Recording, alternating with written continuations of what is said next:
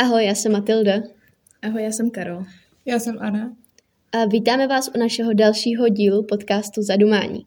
Dneska jsme se rozhodli, že se budeme věnovat odpovědnosti, nebo zodpovědnosti, i když tam je to trochu složitější, protože tyhle dvě slova jsou často uváděny jako synonyma a přesto nejsou vždycky chápány stejně. Kájo, mohla bys nám to trochu osvětlit? Jasně, že bych vám to mohla trochu osvětlit, ale sama tomu moc nerozumím. Um, často se uvádí v nějakých um, slovnících internetových, že je to synonymum, ale jako jsem naznačila, já si nemyslím, že je to synonymum. Um, třeba Wikipedie o tom píše, že eh, odpovědnost je široký právní, morální a etický pojem, který označuje rušení osoby X za nějakou věc či jednání Y, případně před nějakou instancí Z. A říká, že odpovědnost a zodpovědnost se může zaměňovat, ale říká, že zodpovědnost ukazuje na plnění odpovědností. Tak to i vnímám já, že zodpovědnost je spíš vlastnost člověka, který za něco odpovídá. Hmm. Právě, jo, mě jenom mám pocit, že uh, když někdo řekne, že je odpovědný, tak vlastně mi to vzbuzuje otázku, za co je odpovědný, uh-huh. ale když se řekne, že je zodpovědný, tak mám pocit, že může být prostě tak obecně zodpovědný. Uh-huh. Takže to je jenom pro ujasnění. Je ale potřeba říct, že význam slova zodpovědný není primárně to, co jsme říkali.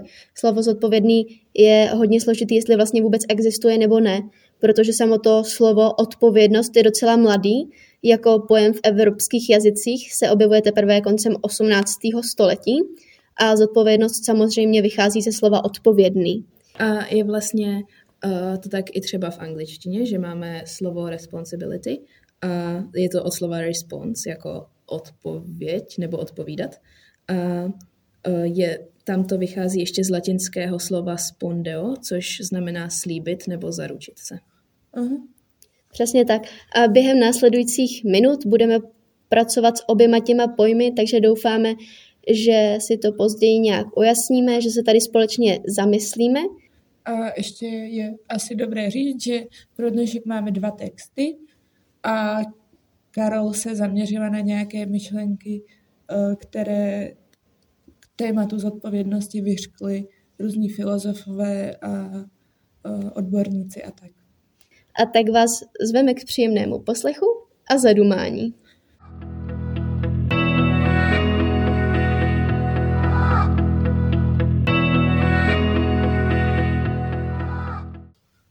Usedne na postel, vezme mobil a odepíše spolužačce, že ano, ten úkol už má samozřejmě hotový.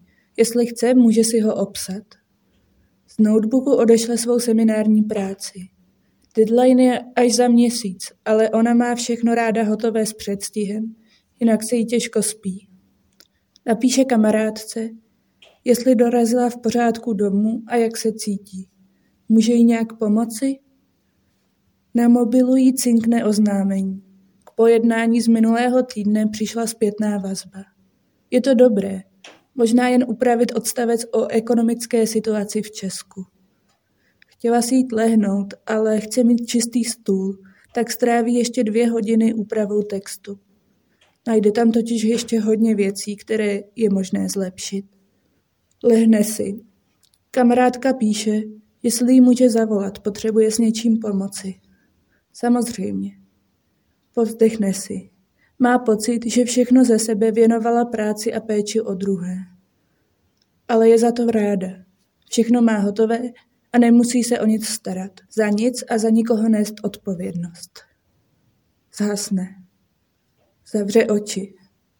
Možná by se měla jít převléct, ale už se jí nechce. A pak přijde zase ten pocit, že existuje. Že je sama.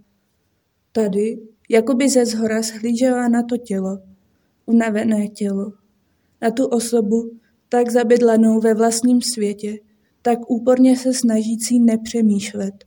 Myslet to ano, samozřejmě, jen hlavně nepřemýšlet. Jsou věci, kterým je lepší se vyhnout. A vědomí sebe sama, svého bytí, osoby odpovědné za svou budoucnost a tak ztracené ve světě bez úkolů, které s večerem mizí, je jedna z nich. Protože stejně, jako se liší různé stupně odpovědnosti, liší se i hodnoty od úkolů a cílů. Zodpovědný a spolehlivý člověk se může zdát, jako by měl vše pod kontrolou. Jako by věděl, co dělá a proč to dělá a měl vše ve svých rukou. Nevždy však dokáže nést odpovědnost za svůj život. Někteří zodpovědní lidé mohou vše plnit, přebírat odpovědnost za druhé, aby vyšší odpovědnost, odpovědnost za sebe samé nést nemuseli. Zdá se to paradoxní, ale plnění zadaných úkolů a zabudování sebe sama do vlastních vzorců chování může být stejně pohodlné, jako poslouchat kněze, který vám vysvětlí, že pokud se budete řídit jeho pokyny a koupíte si odpustky, není důvod, proč byste se nedostali do království nebeského. Jde o slepotu k celku skrze intenzivní zírání na jednotlivosti. Je to tak osvobozující. Zodpovědné chování jako útěk od odpovědnosti.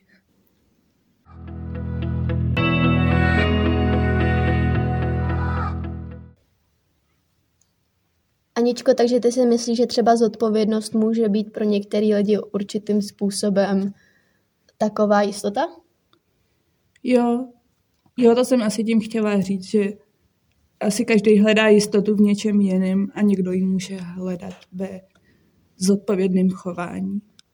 A myslím si, že to může být nějakým způsobem útěk od toho, od nějaký vyšší odpovědnosti nebo odpovědnosti za sebe a od nějakého stanovení si vlastních hodnot. To tam i mám zmíněný, že člověk může mít nějaký cíle a úkoly, který se ale lišejí od hodnot, protože vlastně jsou to nějaké jednotlivosti a ne ten celek.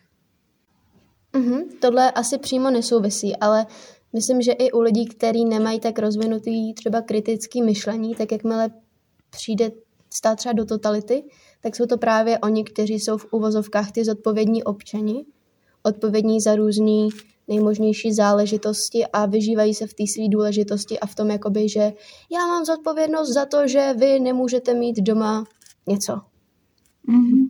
A tak to je potom spíš ta poslušnost. Podle mě i to, o čem vlastně píše Anička, je nějaké jako možná, nebo já jsem to tak vnímala, jako útěk od té odpovědnosti k poslušnosti nějakých jako jednotlivých rozkazů. Mm-hmm. Vnímáte jo. to tak podobně? Já to vnímám po, uh, podobně a mám tady k tomu i, uh, že uh, se k tomu vyjadřoval Erik Fromm a mně to přišlo hodně zajímavý ve svojí knize Strach ze svobody a tam napsal, že s koncem středověku získali jednotlivci více svobody, ale také ztratili bezpečí, které jim zajišťovalo práci a tedy i obživu. Se získáním větší svobody ale také souvisí větší zodpovědnost za vlastní činy, což může vést k úzkosti a e, pokušení odevzdat svou vlastní zodpovědnost a svobodu diktátorům oproti nabití jistoty místa ve společnosti, ať formou bezvýznamného kroužku obrovského soukolí. A to mi přijde, že je vlastně ono a že jako předání vlastní zodpovědnosti, i když spolu se svobodou může být hodně lákavý. Mm-hmm. No, mně připadá, že uh, tam ještě jsem jako slyšela v tom, uh, že se naráží na nějakou jako chvilkovou zodpovědnost, jakože na nějakou jako přímou reakci na něco, co se stane, ale uh, třeba Max Weber se zabýval právě etikou odpovědnosti a hodně tam zdůrazňoval to, že ta odpovědnost má nějaký časový horizont a je důležitý uh, tu odpovědnost brát jako uh, odpovědnost za to, co se může stát v budoucnosti, jako za následky svých činů. A vlastně i to, jak jsi ještě říkala předtím, Maty, um, s tím plněním nějakých rozkazů u lidí, kteří nemají tak kritické myšlení, jak se říká, uh, tak vlastně to jsou možná lidi, kteří si třeba nemusí vůbec uvědomovat, že ta jejich odpovědnost za, za nějakou tu jednotlivost má třeba mnohem větší následky, než si můžou uvědomit. Já tady mám ještě, uh, protože mně přijde, že podobný jako třeba totalitě a tomuhle odebrání zodpovědnosti jsou i třeba sekty. A já jsem si tu našla zajímavý uh, údaj od pana Vojtíška uh, z knihy Netradiční náboženství. A on píše, uh, poslušnost autoritám není členy sekty přijímána jako omezování svobody, ale naopak jako úleva, protože odnímá břemeno z rozhodování a odpovědnosti za své chování. Odpovědnost člena sekty je přenesena na vůdce, jehož autorita je nespochybnitelná a poslušnost se tak může stát pro člena sekty snadným únikem před povinnostmi. Aničko, ty si před chvilkou říkala, že odkazuješ na text a že jsi tam měla jakoby myšlenku, že je zodpovědnost potřeba brát i v souvislosti k celku.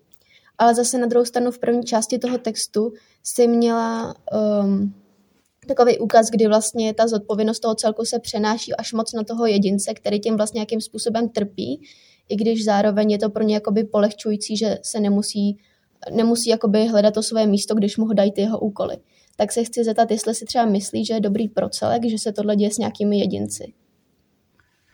No, to je zajímavá otázka.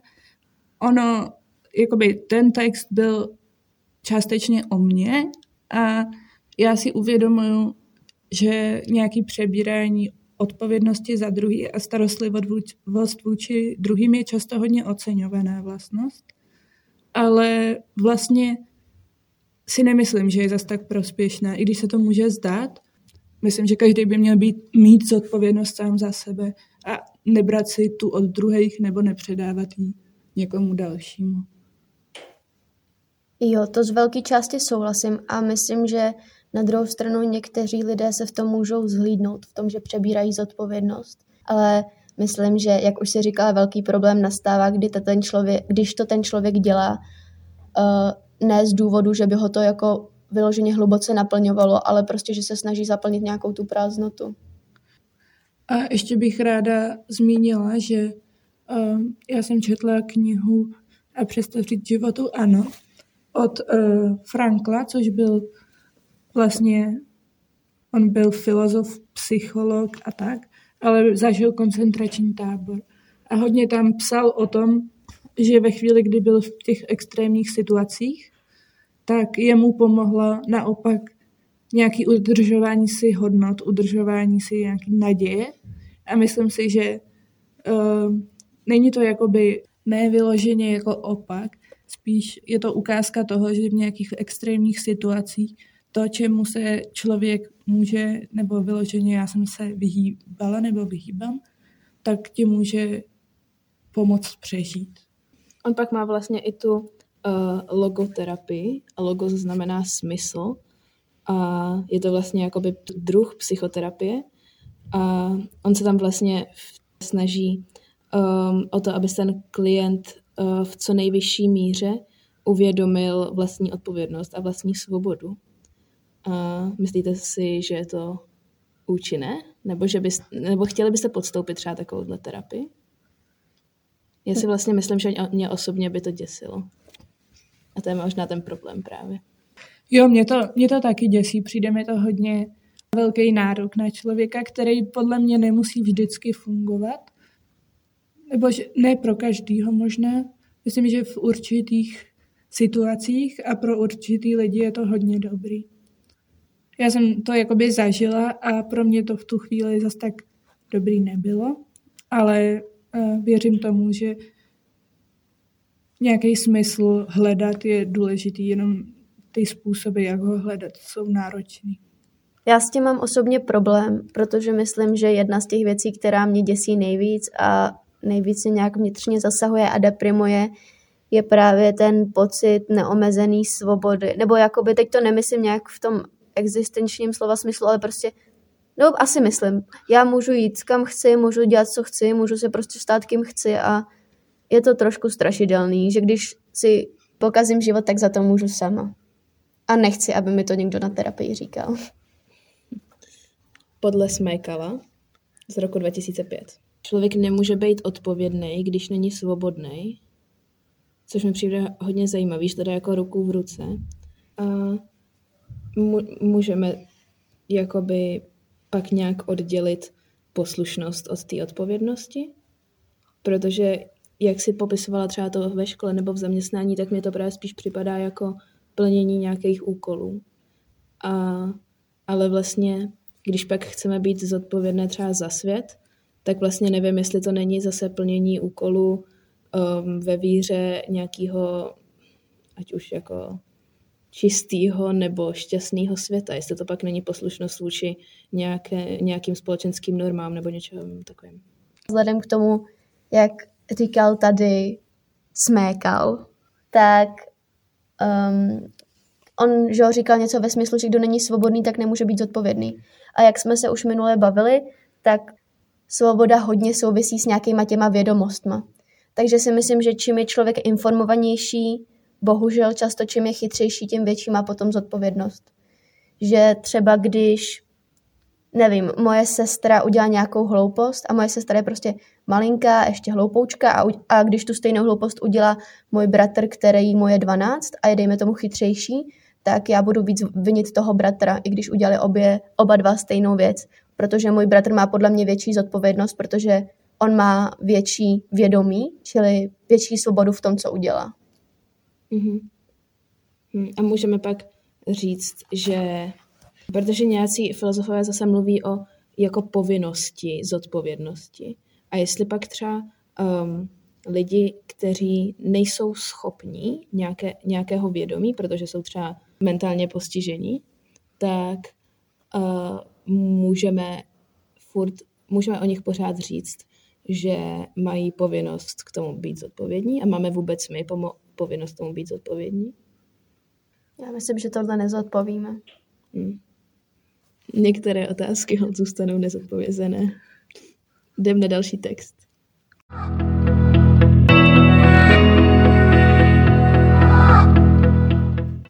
Odpovědnost. Vlastnost tak opěvovaná, žádaná, vyžadovaná. Co je vlastně zač? Pokud jde o schopnost dodržovat závazky, vůči komu máme největší odpovědnost? Vůči rodině, vůči nám samým, přátelům, státu, planetě? Vždyť to, co je od nás vyžadované, se v každém těchto ohledů mění. Věrnost rodině může člověka zavést za hranice toho, co je ve státě povolené. Pravidla státu mohou zase vést k absurditě, jež škodí globální situaci, nebo dokonce samotným občanům. Často není možné splnit očekávání od všech těchto stran a dodržovat jak vyřčená, tak nevyřčená pravidla. Zde můžeme argumentovat, že odpovědnost nespočívá v tom vyhovit všem najednou a dodržovat nesmyslné požadavky. Zodpovědný člověk může mít jasně stanovené hranice, názory i hodnoty. V tom případě bychom smýšleli o odpovědnosti jako o schopnosti dodržovat své vlastní hodnoty. Pokud ale tyto hodnoty neberou ohled na celek, jedná se pak o libovůli, ne o odpovědnost.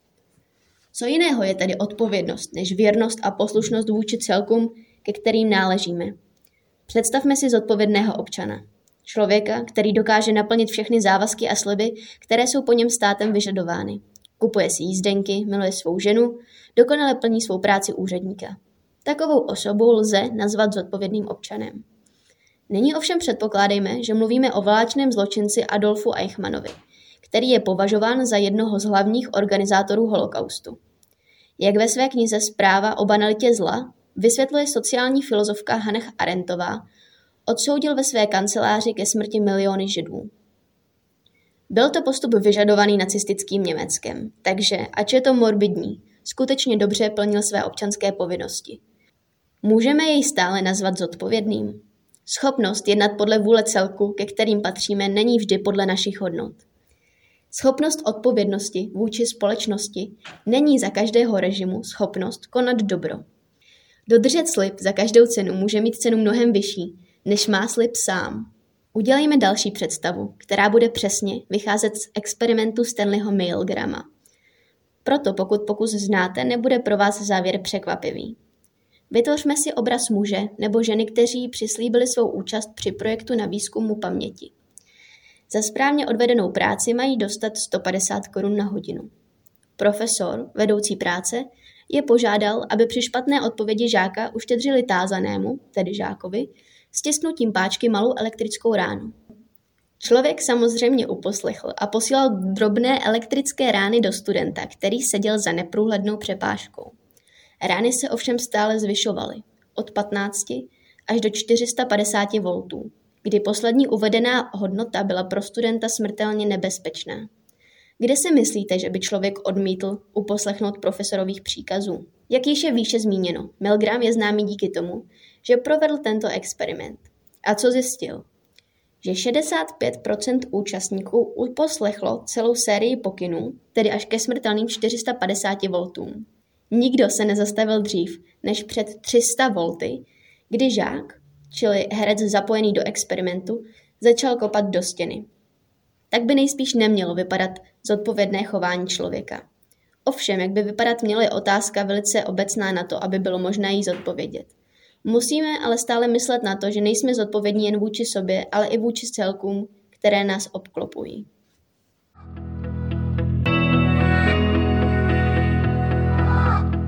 Mě by zajímalo, když se vrátíme k tomu uh, pokusu toho Milgrama, kde myslíte, že byste se zastavili? No, jak tomuhle mám takovou, eh, takový hodně osobní pohled teda. A, což dává smysl, když se zeptala mě.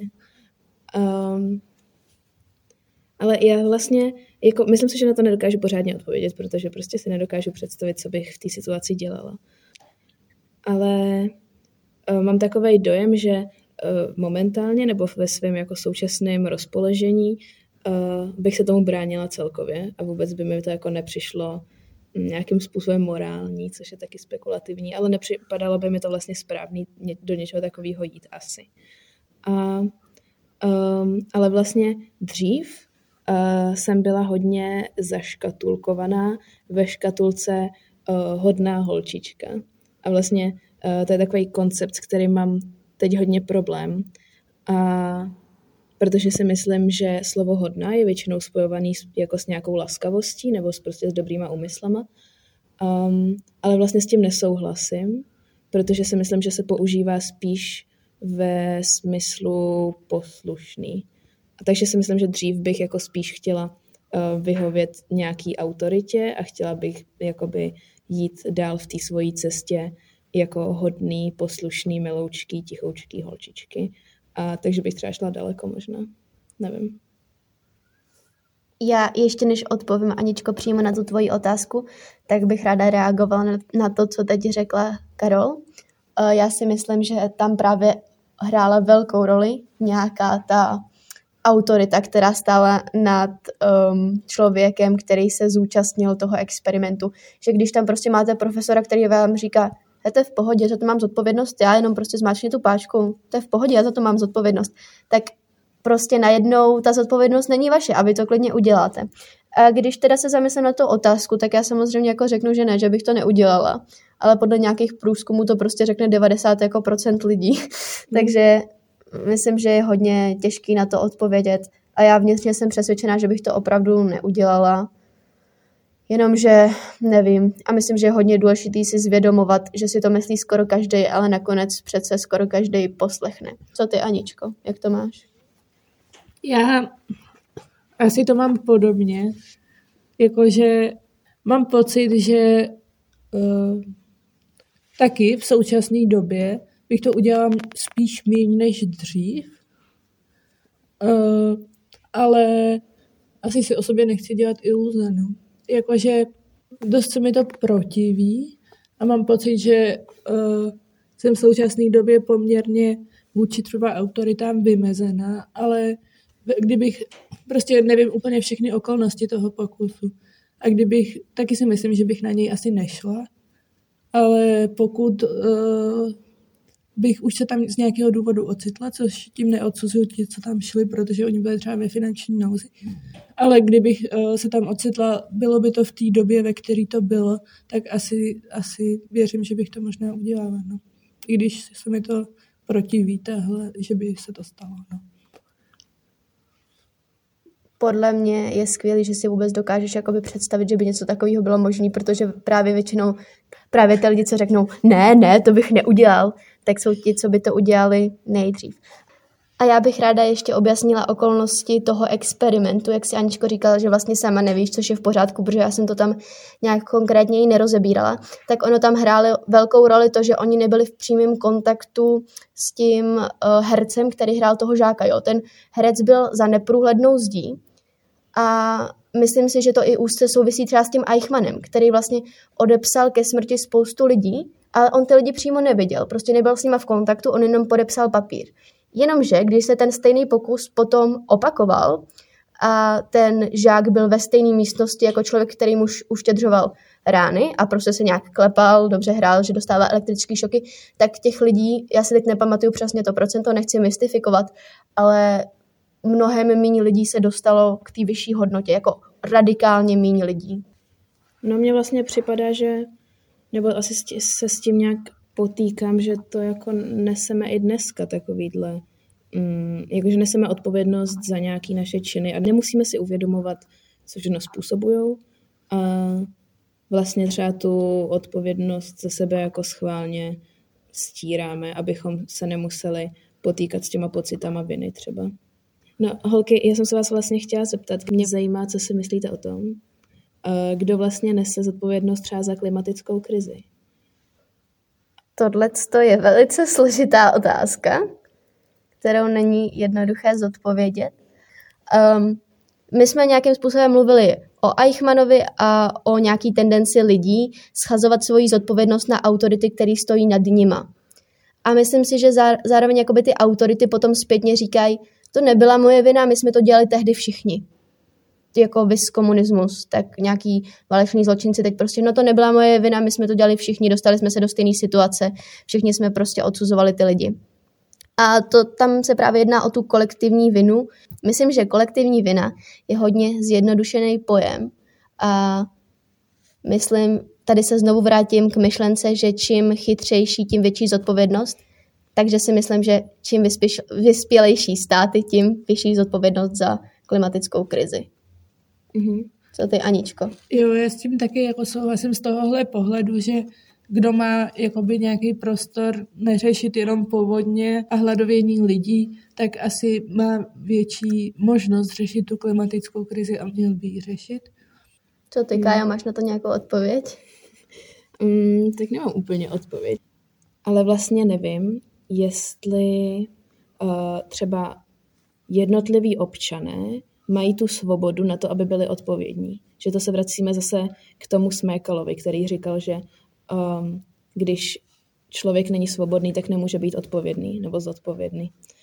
A takže nevím právě, jestli třeba um, chudé státy, které nesou jako nejvíc um, následky klimatické krize, tak jestli za ní vůbec můžou být odpovědní, i když třeba ně, nějaký jednotlivý kroky, které dělají, nemusí být vůbec um, pro životní prostředí dobrý, ale zároveň třeba fakt nemají jinou možnost.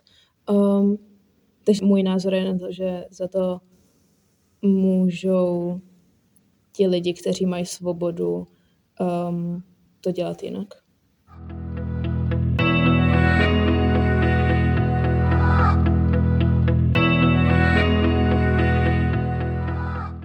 Holky, já mám teď na vás um, velmi zajímavou otázku. Uh, jestli si vlastně myslíte, že máme nějakou odpovědnost vůči státu a proč vlastně, nebo jak se zodpovídáme státu a proč to děláme?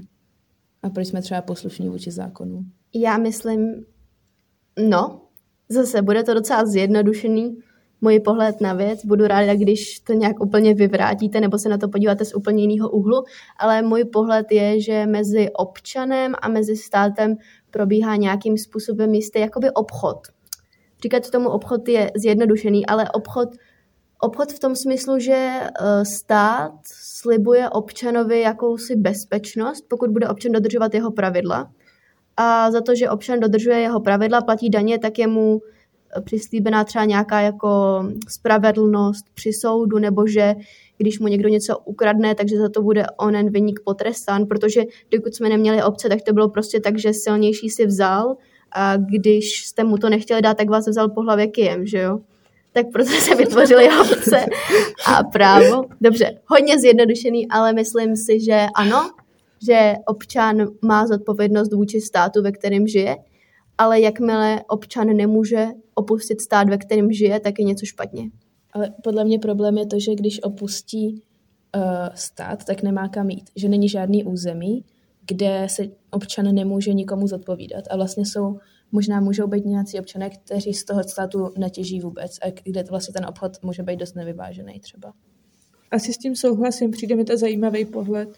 A uh, přijde mi, že je to problematický ve chvíli, kdy člověk nestojí o to, co mu ten stát může nabídnout. Mě hodně zaujala myšlenka tvoje, Kájo, když si řekla, že občan vlastně nemá kam utíct, aby nebyl občan. A já si myslím, že určitým způsobem to je třeba i důvod, proč někteří chytří a bohatí lidé se dokážou postavit na zákon. A nevím, jakoby, jestli to je dobře nebo špatně, protože si myslím, že oni se můžou třeba ospravedlňovat tím, no, ten stát jakoby mi nemá co nabídnout, když já jsem silnější než ten stát. A tam si myslím, že je velice velký problém, když stát přestane být silnější než jeho jednotliví občané. Můžu navázat na to takzvanou společenskou smlouvou. Je to uh, teorie Tomase Hobbese, nejspíš, a pokud to čtu špatně, tak se omlouvám každému jednomu z vás. Um, a on tuhle svoji teorii formuloval už v 17. století, což je docela dávno. Dobře. A on vlastně mluví o tom, že nějakém, v nějakém přirozeném stavu hm, světa má každý člověk právo na všechno a právo na moc. A vlastně je to taková válka proti všem. Válka všech proti všem. Uh, jakoby anarchie. Protože není žádný stát a uh, každý chce si uzurpovat tom, tu moc a je to prostě velký chaos. A on to teda pojmenoval, že výsledek je, že lidský život je osamělý, chudý, odporný, brutální a krátký. Takhle to napsal. a uh, je, jedinou záchranou je ustanovení společenské smlouvy, uh, kdy se každý člověk vzdává svého práva na všechno a podřizuje se ústřední autoritě, neboli panovníku s absolutní mocí. A ten panovník, oni vlastně vymění svoji svobodu za bezpečí. A pak jejich život asi už není tak brutální. Ale on jim zaručuje bezpečí a oni nemají takovou moc. Co si o to myslíte? Jo, já, já, já si myslím, že jo, jakože, uh, že s tím nesouhlasím. já si myslím, že říct, že život bez uh, nějakého řádu je vždycky odporný a uh, no, tak že to není úplně jako uh, pravda. Zároveň chápu, co tím myslím. S tou společenskou smlouvou já vím, tak, to taky vím, jak myslel. A taky s tím souhlasím, že jsme to vlastně všichni nějakým způsobem uzavřeli, nebo většina z nás. Mm-hmm. Ale s tím, uh, jak je to radikálně podaný, asi nesouhlasím. No. Jo, já si myslím, že trošku problém je v tom, že tu smlouvu spíš uzavřeli naši předci, než my sami. No a moje teda otázka na to je to vlastně, co si říká, že se tak ustanovili nějací naši předci, tak jestli si teda myslíte, že na, ta odpovědnost vůči státu, jestli je přirozená nebo smluvní, protože uh, další, uh, další německo-americký filozof Hans Jonas z minulého století, tak vlastně říká, že máme buď odpovědnost přirozenou, která je právě třeba v rodičovském vztahu, anebo odpovědnost smluvní, která může být třeba v nějaké zaměstnanecké smlouvě? Myslím si, že je spíš smluvní. A asi se to vyvíjelo hodně dlouhou řadu uh, staletí, kdyby se člověk najednou narodil do doby, než to takhle fungovalo, tak myslím, že by přirozeně tak fun- každý nefungoval. Takže myslím, že to má určitě charakter smluvní. A tam je pak otázka, když jdeme k tak základním věcem, jako uh, je, uh, že člověka nezabijete. Prostě hodně k těm morálním věcem, tak uh, to je prostě už otázka, nakolik uh, jsme ovlivňováni jenom okolím a kolik toho máme sami v sobě. Co ty, Kajo, co si o to myslíš? Mm, no já právě jako mám pocit, že jako ta společenská smlouva se nedá rozdělit na přirozenou a smluvní.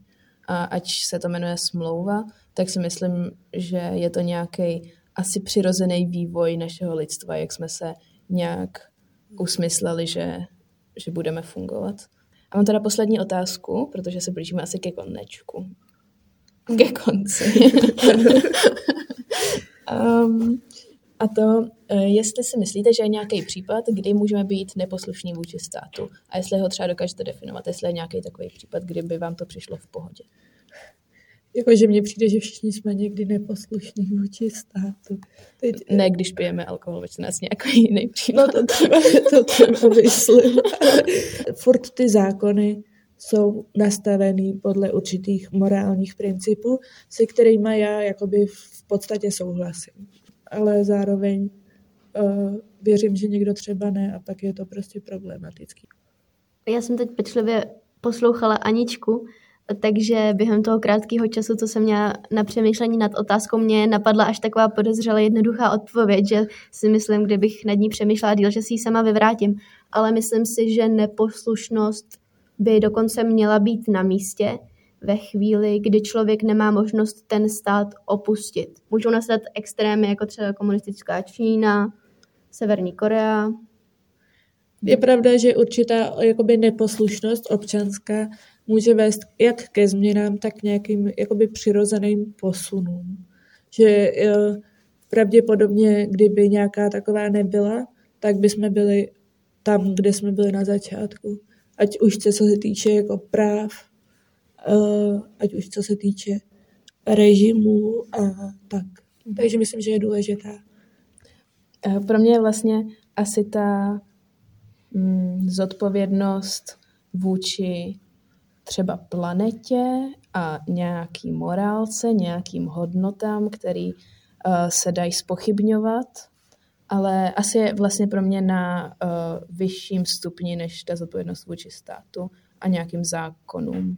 Já myslím, že to byla taková otázka, kterou jsem kladla hned na začátku svého textu, vůči, kterým, vůči komu máme největší odpovědnost. A zastávám názor, že to je prostě otázka, kterou si musí zodpovědět každý sám, ale líbí se mi, že to tak máš. Já představím úplně asi ke konci rychle eh, pár uh, teorií, nebo jak na to nahlíželi nějací um, známí muži. Um, takže třeba ten Hobbes, uh, ten vlastně si myslí, že občan má právo být neposlušný pouze ve chvíli, kdy je ohrožen na životě. To je ten, který představil tu společenskou smlouvu. S tím asi nesouhlasím. Já taky ne. Já taky ne. Ale asi to Myslím, není naše místo na souhlasí. Můžeme vždycky jenom říct. Mm, můžem. Ale jsou to naše osobní pohledy, ne No pak je, uh, pak je Locke, který um, říká, že pokud stát překročí přirozené právo, tak občan může být neposlušný. A to přirozené právo uh, teda formuluje, formuluje jako uh, tu svobodu, kterou má každý občan v tom přirozeném stavu, teda ještě v tom stavu před tou společenskou smlouvou, uh-huh. hypoteticky. Tedy když si někdo vynucuje moc na někým jiným, tak si myslím, že už je to vlastně porušení toho přirozeného práva. Jasně. Takže si myslím, že podle jeho teorie uh, máme všichni právo být neposlušní. Čili velice souhlasí s takovou, podle toho, jak to teď chápeme, tak se myšlenkově shoduje s známým nějakým pořekadlem, nebo co to je, uh, tvoje svoboda končí tam, kde začíná svoboda jiných. Mm, Ale jo. dovoluje ti to být neposlušný. Jo, chápu to tak. Jasně. Mm. Pak je třeba další teorie, uh, která říká, že pokud jsou instituce státu nespravedlivé, tak občan má právo být neposlušný, mm. což je taky hodně spekulativní a vlastně nevím tak, jestli to v našem světě Mm, tak je to in, jako individuální vnímání, že mm-hmm. spravedlnosti, no. Uh, jo, pak pokud uh, třeba utilist, utilitaristický pohled je, že pokud stát neposkytuje více štěstí či utility než jeho alternativa, tak uh, občan má právo být neposlušný. To je zajímavý. Uh-huh. Ale vlastně nevím, jestli někdy vůbec můžeme vědět, jaká by byla ta alternativa. To je pravda, to je spíš teoretický, podle hmm. mě. Ale je to zajímavý hmm. pohled. Pak je filozofický anarchismus, A ten vlastně říká, že uh, občan má právo být neposlušný úplně kdykoliv, protože primární povinností člověka je autonomie, autonomie odmítnutí být ovládán. Mm-hmm. A že vlastně uh, bytí člověk a bytí občan jde proti sobě. Mm. Což je taky zajímavá teorie. A pak je tady člověk. Henry David Thoreau. Který se jmenuje přesně takhle. A ten vlastně říká, že neposlušnost není jenom právo, ale je to morální povinnost člověka. A že by člověk měl být v, prvé, v první řadě člověkem a až v druhé řadě občanem. Mm-hmm. A to je vlastně něco, s čím možná souhlasím trošku. asi docela taky. Tak mm, jo. Takže vlastně jako s tou odpovědností je to hodně složitý. A každý na ní nahlíží očividně dost jinak. A my jste možná mohli nějak pochytit, jak na ní nahlížíme my, i když... Vás to možná nezajímá. Ano. tak. Tak jo. Nebuďte přehnaně zodpovědní, ale buďte zodpovědní, protože zodpovědnost je odpovědná. Ale my nemáme právo vám něco takového říkat, takže buďte zodpovědní a neposlouchejte Já nás. se cítím zodpovědní, když jim řeknu, ať jsou odpovědní. Dobře, jo? tak prostě se nad, tím, prostě se nad tím zamyslete. uh, jo, takže tak. Takže tak, takže se těšíme Takže příště. tak se nemá říkat. No a my to říkáme. Jo. Já bych tam tohle dal, to líbí. Já taky, je to s tou odpovědí. Já jenom řeknu naposledy, jo. Um, Nezapomeňte nás sledovat na Spotify, ať vám neuteče další epizoda. A také si tam zapněte zvoneček, aby vám přišlo upozornění, když vydáme další epizodu. Omlouvám se za tento trapný proslov, ale je potřeba to zmínit. A taky nás můžete sledovat na Instagramu. Tak čau.